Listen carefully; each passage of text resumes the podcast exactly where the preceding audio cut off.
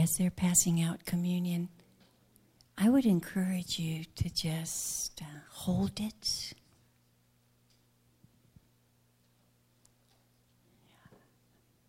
And just ask the Holy Spirit to help you have a new experience with communion tonight. An experience you've never had in your life.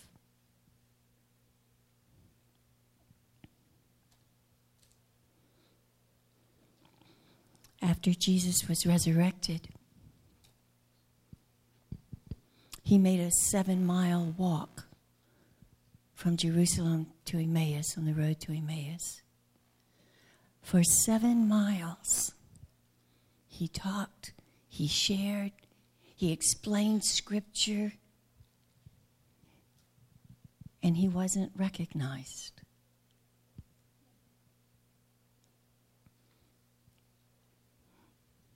All the two could talk about was don't you know what happened in Jerusalem? He was crucified, and they were so locked in on this is what happened. And they were so locked in on this traumatic event of, but we saw him, we saw him crucified. And we don't understand. And they were so locked in on what they thought and what they believed. And they were so locked in to how they interpreted everything.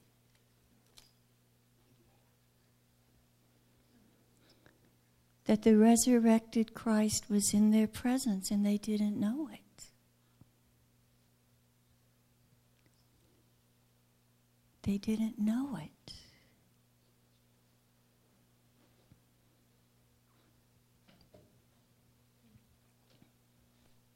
I was reading this this week, and Jesus showed me something I never saw before. And so I've asked Him to open our hearts tonight so we could receive. Seven miles they walked. He opened up the scriptures to them from Moses all the way through. They didn't recognize him. They didn't know Christ was right beside them. And then Jesus took the bread. And Jesus showed me something this week I've never seen before.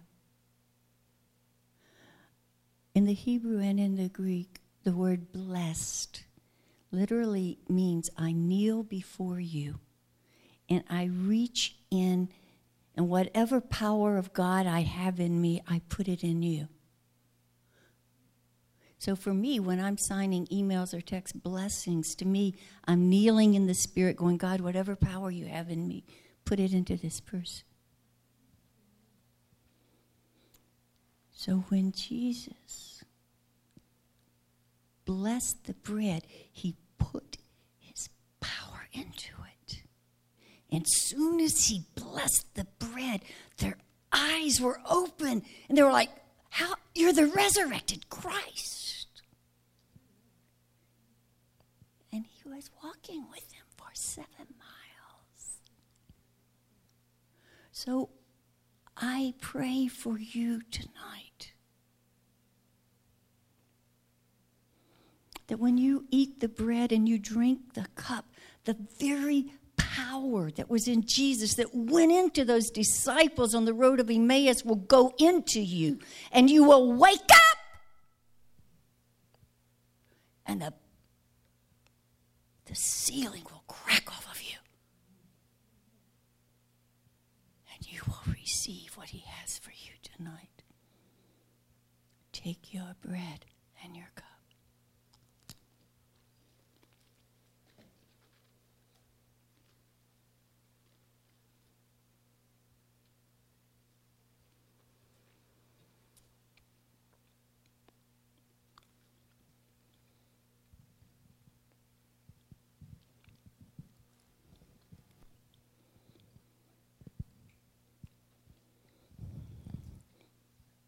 You know that on God's calendar, we're between Passover and Pentecost.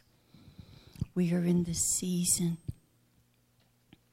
where the disciples were transitioning from being sons of God, and he was preparing them for a place to be an eternal spouse of the Son. And so, from Passover to Pentecost is when the Holy Spirit is knocking on the heart's door, trying to show us truth in the Spirit, trying to heal something in our soul that's never been healed before, so that we can lift our voice with Psalm 24 and say, Open up, gates of me, that the King of glory may come into me.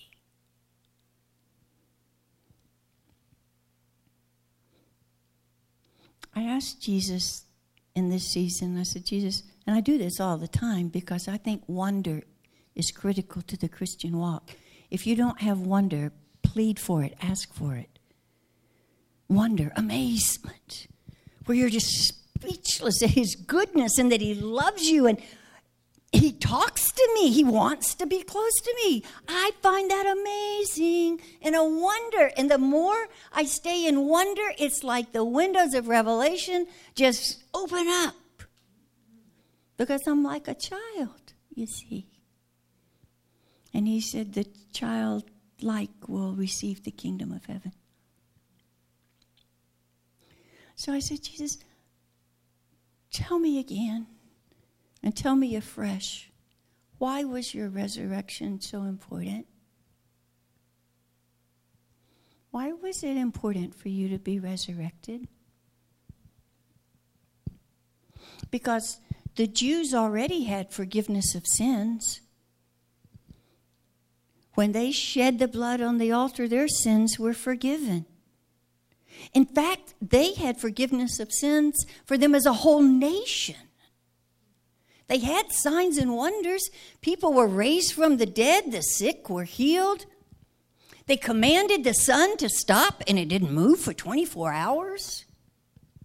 They won battles by singing worship songs and the enemy turned on itself. Jeremiah prophesies Israel's going in to captivity for 70 years. Exactly at 70 years, they come out. Daniel prophesies right down to the very month and year of 1948 that Israel would be gathered back in. They moved in a realm of prophecy that we don't even know today. So it's like, why did you have to be resurrected? Look at everything they had. But then Isaiah got the prophetic word because in Isaiah 49 6, he says, You know, it's too light a thing, speaking of the Messiah, it's too light a thing that you just come for the children of Jacob. The Father speaking to the Messiah. It's too light that you come for just the children of Israel. I'm having you come to earth for the non Jew who don't have forgiveness of sins and they don't have healings and deliverances and visions and covenant. It is cool. I like that, Chad. So, I want to share with you tonight perhaps a slightly different paradigm on why the resurrection was so important. And what did it bring even to the Jew that they didn't have in the Old Testament? Because you see, the Holy Spirit came upon them. They were anointed. They, they had great oneness and glory in certain seasons. Why? What was important about the resurrection? And it's found very, very simply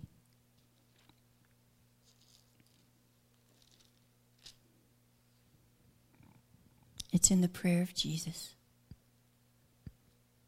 And I pray even now that any preconceived ideas you have about, well, the resurrection was for this or it was for that, would be erased. That you would give him, if you will, a clean whiteboard to speak from his heart. Because if you hear this tonight, it's a paradigm shifter for your whole faith. And that's not exaggerating, dear ones. So I want to take you on a journey through Scripture. But it's important. It's important. John 17, verse 20. Father, Jesus is praying. Oh, Father, I don't pray for these only, but I pray for all those who will believe in me through their word. That's you. He's praying for you. Take it personal. This is what Jesus prayed for you. He saw you, He saw this season in your life, and this is what He prayed for you. How loving. That they may all be one. Just as you, Father, in me and I'm in you, may they be in us. So the whole world will believe you sent me. And Father, the glory that you've given me, I give it to them, that they may be one as we are one. One thing that no one had until the resurrection was the glory.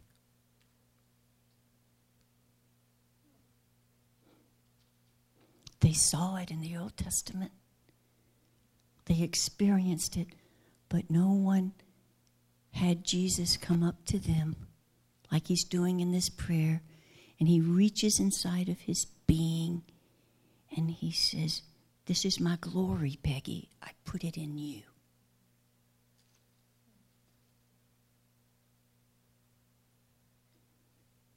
This is my glory, Shelley. I, I trust you with it, okay? I trust you, Shelley. Here's the glory. I put it in you. It's the best treasure I got. I'm giving it to you, Chad.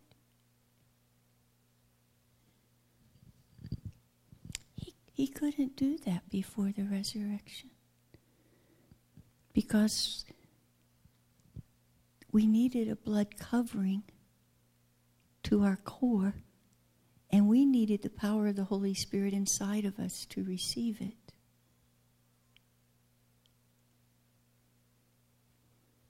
Every time they got close to the glory in the Old Testament, the Father would say, I have to just hide you in the rock.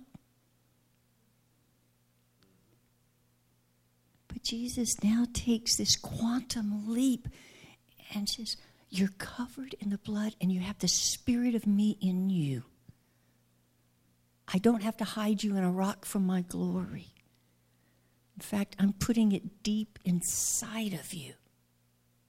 Your journey is to set it free.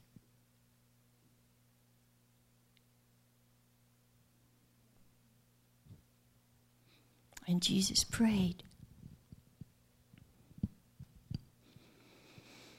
I in them, and you in me, Father, that they may become perfectly one, so that the world will know that you sent me, and the believers will know you love them the same way that you love me. And Father, I desire that those whom you've given me may be with me where I am to see my glory. He's not talking about heaven. He's not talking about heaven. He's saying, I've put my glory in you. But the earth is full of my glory. Blessed are the pure in heart, for they shall see God, see where He is, see how He's moving. He said, I want them, Father, to see where I am moving in the earth and put their glory with my glory and give me agreement. Couldn't do that without resurrection and the Holy Spirit. I want them to see my glory that you've given me because you've loved me before the foundation of the world. Oh, righteous Father, the world doesn't know you, but I know you. And these know that you have sent me. I have made known to them your name, and I'll continue to make it known, so that the love with which you have loved me may be in them, and I in them. Did you catch that? Did you catch it? He's saying, follow his prayer. I'm going to reach in in my own glory. I'm going to put it in everyone who believes in me. And then I'm going to just Hebrews 7:25 even now Jesus is interceding that we will receive the fullness of salvation. And when I get up to heaven after the resurrection I'm just going to pray and intercede that they will allow me to uncover the glory I'm putting within them because my glory's in the earth. And if they can learn to see me in situations and in people and glory to glory my kingdom will come like that in any moment and in any situation. But Father, for them to carry and release my glory, They've got to believe that you love them. And in the Greek, it's with the same exact duplicate love you have for me. Not cerebrally going, Father loves me like he loves Jesus. No, it's to the core where you know it in every moment, in every situation and circumstance. He will do for me what he did for Jesus because he loves me. And He's leading you step by step. And then He prays the culmination Father, you know the love you have for me, your son. I want them to love me with that exact same love. Now, I don't know about you, and it's probably like the way He's remade me, but when I'm by myself, I can't hardly read that verse. Because I get speechless. I can't get the words out hardly when I'm by myself. Because it's like, oh, Father. Not just all have sinned, but fallen short of the glory. you mean, you mean that the Holy Spirit has deposited in this glory in me the ability to love Jesus with as much purity and wholeheartedness and passion as the Father loves him? I'm not there. Are you? But do you see that's what we're made for? Jesus is not frivolous with a prayer. He's saying, I see all things. I am the Word made flesh. I was there in the beginning when the world was made. I was there in the beginning when I saw the Father's heart and I saw what He wanted to do for all mankind. I saw. And I heard His dream when He said, In our image be. And I saw. And I know he has not given up on his dream, and neither will I. I will pray it in the earth again. You were created to be in his image.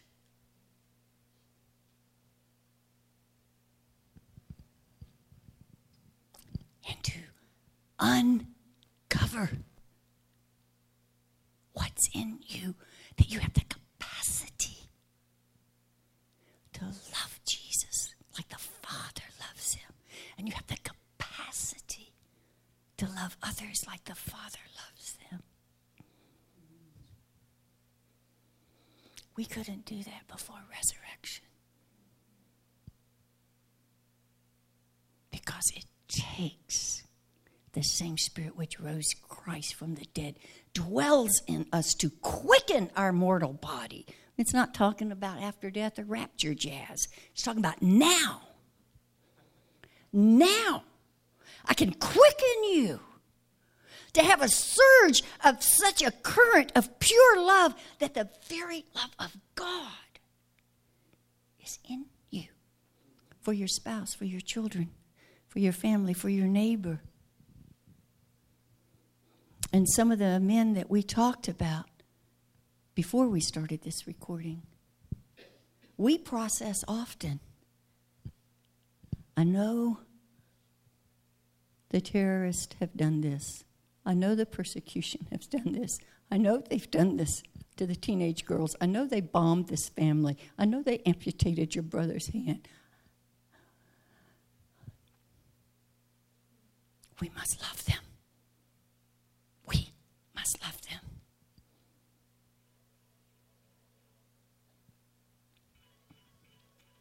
The strongest story that ever just rocked me to the core as to what John 17, this kind of glory and love looks like, happened several years ago in Syria. I will not use names.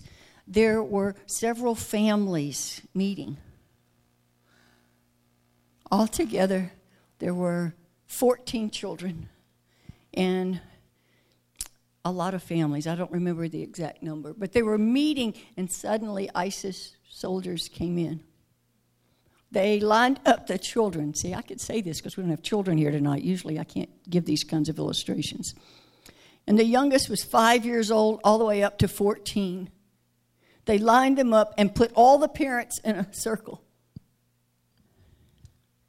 And they said to the parents, We will make you wish you never heard the name of Isi, of Jesus. And we will torture you forever. And the ISIS soldiers went to the five year old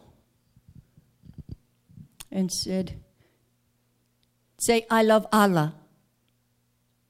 And the baby boy said, I love Jesus. Say it. They beheaded the five year old.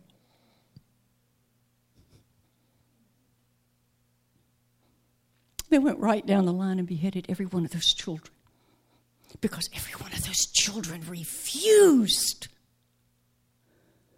to say anything but, I love Jesus.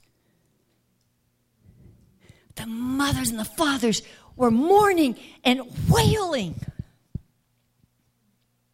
And then suddenly one mother just got angry and she lifted up her voice and she started praising and worshiping God. And all the parents started praising and worshiping God. And the Holy Spirit slew all the ISIS soldiers. They were slain in the Spirit, had a vision of Jesus, and every one of them got saved before the sun went down that day. That's what resurrection's about.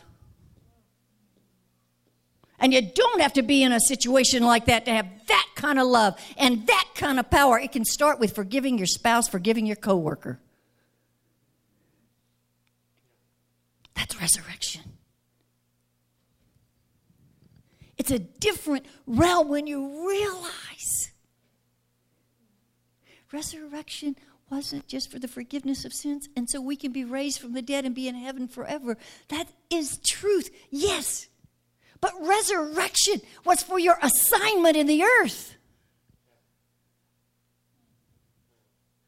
And it doesn't mean you have to go be a missionary. It means your assignment wherever you are in the earth to walk in the love of God.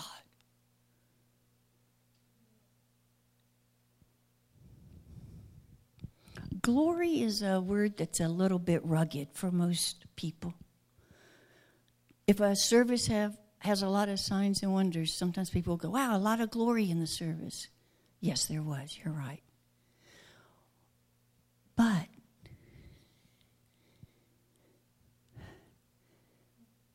embracing the glory is a journey. During these same times from Passover to Pentecost was Moses' journey. You know, when Moses first heard the voice of God, he had been a wounded man.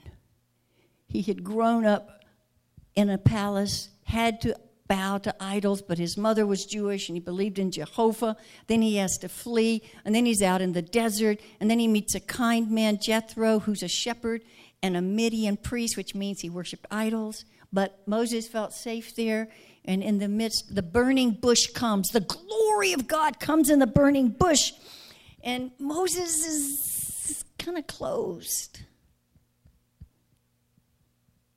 And every time God asks him something, he goes, I don't think I can do that. I can't talk. I don't even know your name. And in the Hebrew, what he was saying is, I'm not even really sure I'm in relationship with you. And then we go to the point where at some point he doesn't need Aaron anymore because he's growing and he's finding his own voice. And then there's this beautiful picture in Exodus 33 where Moses speaks to God and says, You know, you've, you've done all these things, and your presence has been with us. I'm, I'm grateful. Look at all these signs and wonders you're doing. I'm so grateful. But I don't think I really know who you are personally. Will you show me your glory? And in the Hebrew, the glory means show me who you really are. Show me who you really are, your character.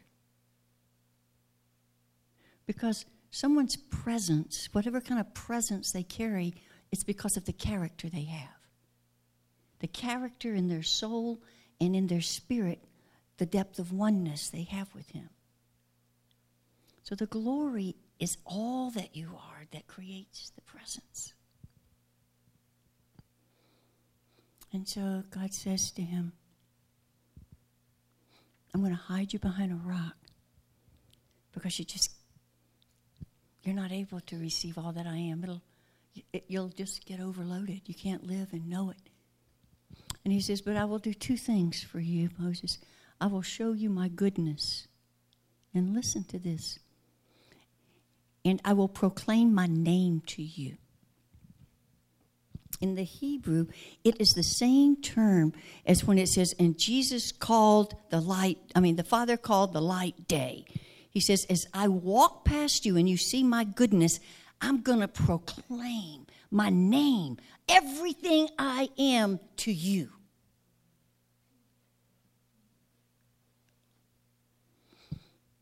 It took Moses quite a journey to receive that moment the disciples. I'm sure you've heard it in a lot of your churches in recent weeks. When Jesus was resurrected, they couldn't believe it. They had just been traumatized and seen him hanging on a cross.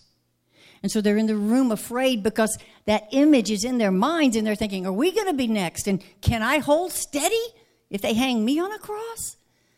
And so they go through these days, and Jesus just so tenderly just keeps visiting. I'm here. It's me.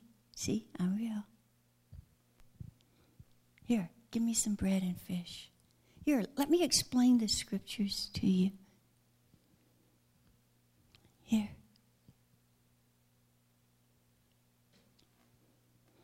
And then, if you will, in the beauty of heaven, He's been trying to deal with all their strongholds and their reasonings and their fears and all their thoughts so that they can open wide the gate of their heart. And the last thing he does, it's an act to almost heal their PTSD, to use our terms today. Surely they had PTSD of seeing the one they loved tortured and hanging on the cross. And so, in his last image with them, he's whole, and they watch him like talking to him. And then the Greek images, he just kept blessing them as he got higher and higher and higher and higher and higher. And their last image would have healed that PTSD and, like, he is alive. You see, we don't know it, but we have stuff inside that hinders us from swinging wide the door of our spirit to him. In 2 Corinthians 2:11, Paul says we're not ignorant of the wiles of Satan. And some of you have heard me talk about this verse. It means we're not ignorant of the wiles. It's the Greek word noemata, which means we're not ignorant that Satan first comes at our mind. And the word he used for Satan is diabolos, dia, for diameter, like shooting an arrow through a bullseye, bolos, to hit over and over. Paul's going, um, we're not ignorant. That Satan hits our mind over and over and over and over with thoughts so we can build up mental strongholds our reasonings our imaginations, opinions, judgments. And Paul says in 2 Corinthians 10, he's processing and he goes, We got to demolish the strongholds and the reasonings and the imaginations. Now, if you want to know if you have any, they've been developed well by the enemy, and we have helped him a lot. Okay? Unintentionally, we have. Strongholds, imaginations, and reasonings are anything that causes you to judge God, yourself, or others. Anything that lessens your capacity to give and receive love with Him and you, that affects your capacity to love yourself, celebrate yourself, and to love others and to see Jesus in everybody. Now, this is going to sound rude, so I'm apologizing ahead of time. But for example, if I were to say, my church is the key to bringing revival to Indianapolis, I have a stronghold. Because what I've just done is judged all the other churches of Indianapolis. Like, do you follow what I'm saying? Or if I say, this is what brings revival, I have a stronghold. Because revivals have come from signs and wonders. Some revivals had no signs and wonders, it was repentance. Other revivals, it was the message of holiness. I'm just giving you examples. Or if I say, well, us and them, if I have any us and them thoughts, it's a stronghold. You see what everybody got your own stuff? You know what I'm talking about? All right, good, because I don't like talking about that stuff. So we'll just slide in.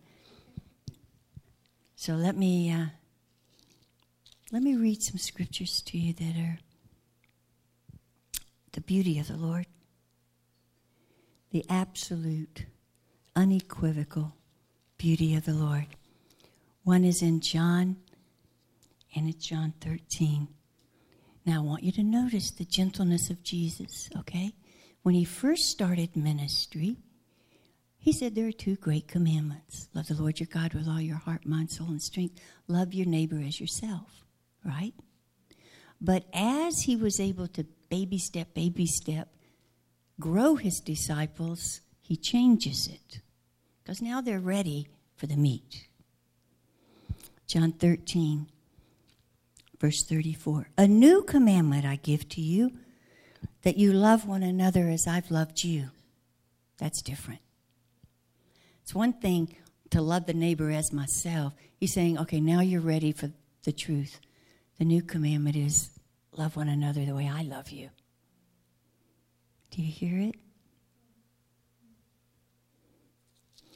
In chapter 15, John chapter 15, verse 9, he says, As the Father has loved me, I've loved you. Abide in my love.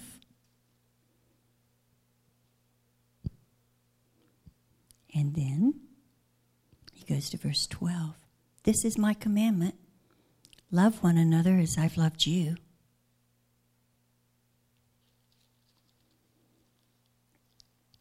First John chapter 2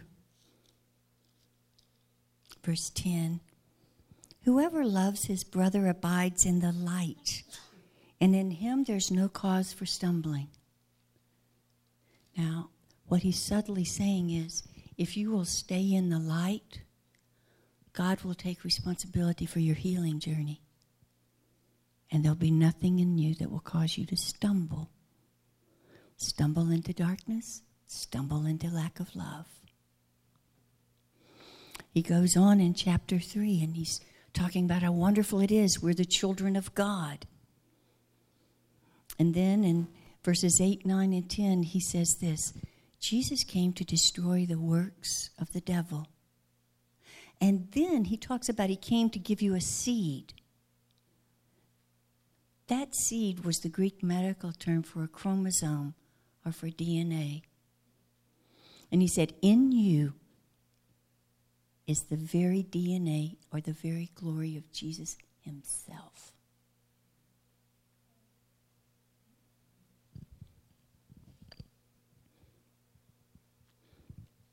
He says in chapter 4, verse 11 and 12 Beloved, if God so loved us, we ought to love one another. No one's ever seen God, but if we love one another, God abides in us, and his love is perfected in us.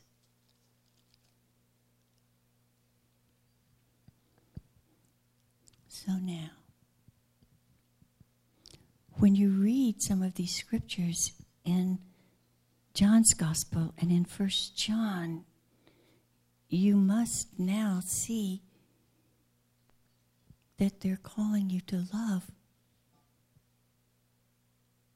at a realm that Jesus prayed for. They're not using the word love like we use it. They're aware of the prayer of Jesus, they're living it. They are Jews. They know their sins were forgiven before the cross. They know they had signs and wonders. They had prophecies. They had covenant before the cross. So when the cross came, it had to not only swing wide the gate for Gentiles, it had to change something for the Jewish people. And by the resurrection, We are not made righteous by our faith like Abraham. Now, he puts his glory in us. Colossians 1:27 Christ in us the hope of glory. Why did he say hope? Because there's no guarantee that you or me are ever going to let the glory come out. It's a hope. It's a hope that you'll open up and say, Yes. Light be to my strongholds, my reasonings, my opinions, my preferences, anything that hinders love between me and him and myself and anyone else, any opinion. You're going, Susan, that is a bit absurd. It's radical. Yes, it is. But may I remind you, you are not to think of yourselves as citizens of earth. No one else on this earth is called a new creation but someone who believes in the resurrected Christ. You are a new species. Your realm of capability to love is not like anybody else's in this earth if you let it be.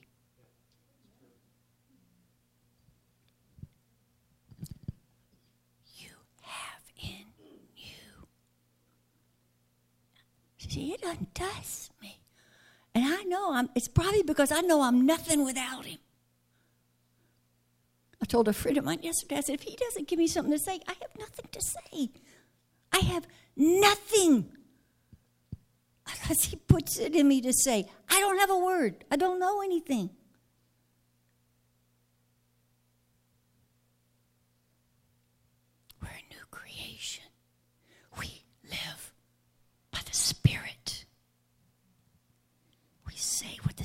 Tells us to say. We do what the Spirit says. And if He doesn't say, we just chill. You know?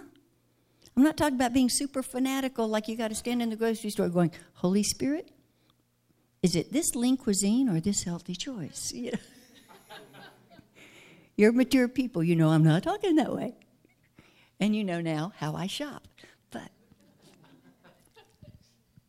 it's a relaxed atmosphere in you. You're restful no matter what happens in life. When you realize I did not come from this earth, I am a new creation, my body and soul will float away, but my spirit, my spirit was birthed in the heart of the Father, and my spirit is returning to the Father, and I want to give him a spirit that is in sync with glory, and we'll get to this in Pentecost next month, so that I can take my place equally yoked with my bridegroom. Glory to glory. Mm. But as gentle as he was with Moses and with the disciples, he's gentle with us on our journey. But you must see this is available to you. You have the exact same duplicate glory that Jesus Christ was in this earth in you. And it's not just to do signs and wonders, it, which is important and we must do. Don't hear me minimizing that. It is to change our character. And it is to give us the capacity to believe to the core of our being the Father loves me the way He loves the Son. So why would I be anxious or worried? Tear that stronghold down, Lord, by the power of your love. And to have that same love. He loves you. He loves you so much. He died on the cross and was resurrected so you could meet him glory to glory. So there would be not an iota of difference. Glory to glory. And our journey in this life is to swing wide the gates and let the King of glory come out of us. He's in.